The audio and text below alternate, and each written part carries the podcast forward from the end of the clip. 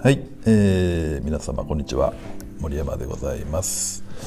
えー今回はですね、えー熱田神宮から学ぶ業績アップの3つのヒントということで、えーご紹介させていただきます、えーまあ、ビジネスのね参考になっていれば幸いでございます。よろしくお願いします。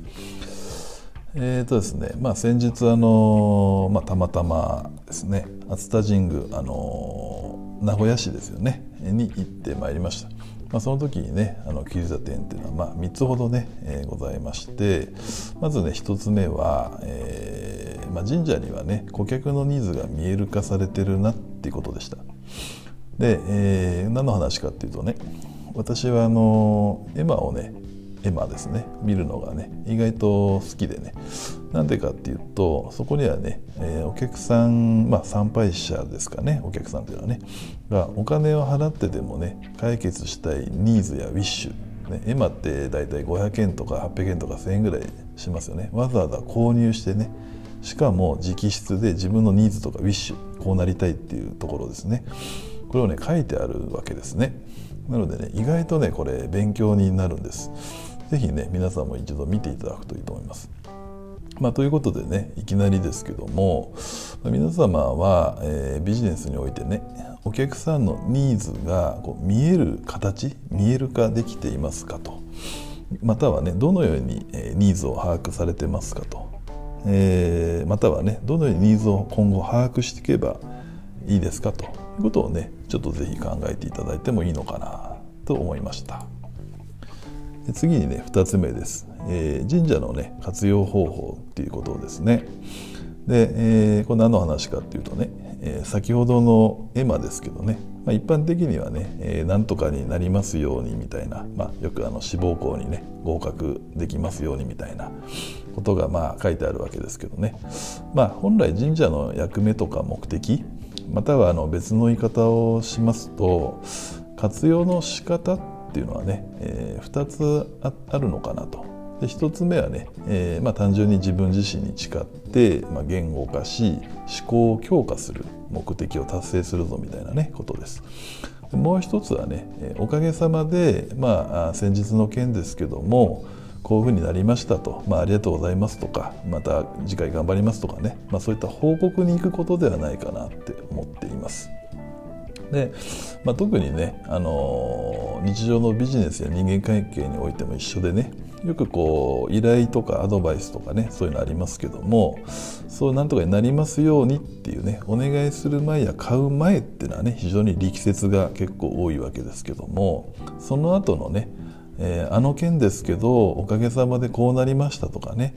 えーまあ、そういったね、えー報告とか、えー次回への宣言こういったのが意外と不足しがちじゃないかなっていうふうに感じました。もちろんね私も忘れがちなところがあるんですけどもいろいろちょっとねあの振り返ると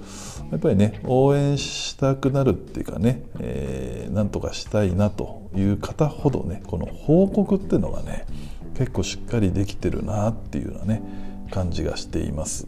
ね、ですから先日のあれですけどとりあえずここまでできたんでとかねあのご紹介いただいた件ですけどおかげさまで今こうなりましたとかね、まあ、そういったのは本当にできてるなっていうね感じがしました。ということでね、えーまあ、皆様はおかげさまでっていうようなね、えー報告はできていますかとまたはねどのように報告されてますかね、または今後報告という観点でいくとねどういうふうにしていけば、えー仕組みの中でね入れていけばいいですか？ということをね、えーぜひ考えていただければと思います。はい、最後に3つ目になります。えーまあ、熱田神宮から学ぶね業績アップの3つのヒントということなんですけども最後にはですねお願い事の対象者は誰なのかなっていうとこがちょっとねヒントを得ました。これはね何の話かっていうと、まあ、皆様は神社でね何をお祈りしますかということですね。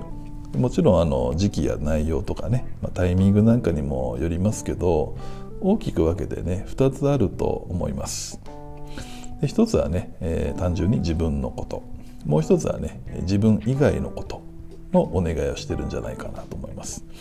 で皆様はいつもどちらのね願い事とか願い方が多いですかっていうことですね。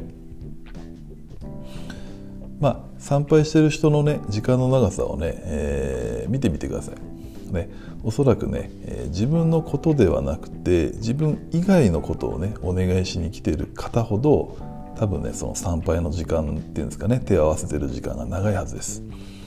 まあ、自分の、ね、力だけなかなかできないとかね、えー、なんとかその人に、えーまあ、貢献し貢献したいっていうかね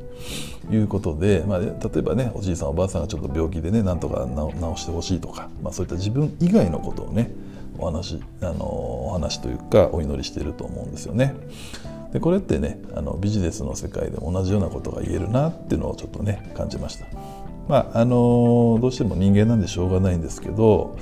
どうしてもね自分が勝ちたいっていうのは結構先に出やすいなと。なので、えー、まあ、自分が勝ちたいが先なのかね。相手に勝っていただくこと貢献したいが先なのか、まあ、結果としてね相手が勝ったことにより結果として勝ってくれるというのがね道理かと思います。あの勝利のね価値。勝ったから買う購入の買う。買った。買ったから買った。っていうのがね、えー、道理になるのかなっていうふうに思います。ということでね、えー、まあ、皆様のビジネスは誰がね主語になっていますかと。自分なのか相手なのかね、まあ、この辺りをね少し考えていただくのもいいのかなと思います。ということで、えーまあ、ちょっとね強引なテーマですけども、まあ、今回はね熱田神宮から学ぶ業績アップ3つのヒントをお届けいたしました。まあえー、もう一度確認させていただきますと、まあ、1つ目はねエマの話でした、ね、お客さんのニーズが見える化できていますかと2つ目にはね、えー、神社の活用方法っていうお話でした、まあ、お願いしますはいいんですけどその後のおかげさまでの報告はねできていますかという点でした3つ目はお願い事の対象者は誰かっていうこと、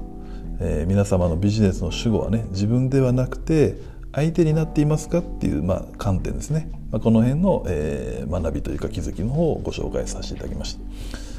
はいということでね、えー、皆様のビジネスの参考になっていれば嬉しいです。最後までお聴きいただきましてどうもありがとうございました。